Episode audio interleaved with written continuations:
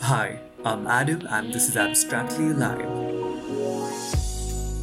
This podcast, over its episodes, would focus on the subjects of art, design, photography, literature, and philosophy, as well as any other subjects that help us understand the human condition a little better.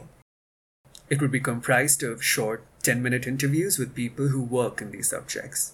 Additionally, I would also have shorter episodes where I voice my opinions and ideas with regard to these subjects, but only where I'm qualified enough and informed enough to do so. So, welcome to Abstractly Alive.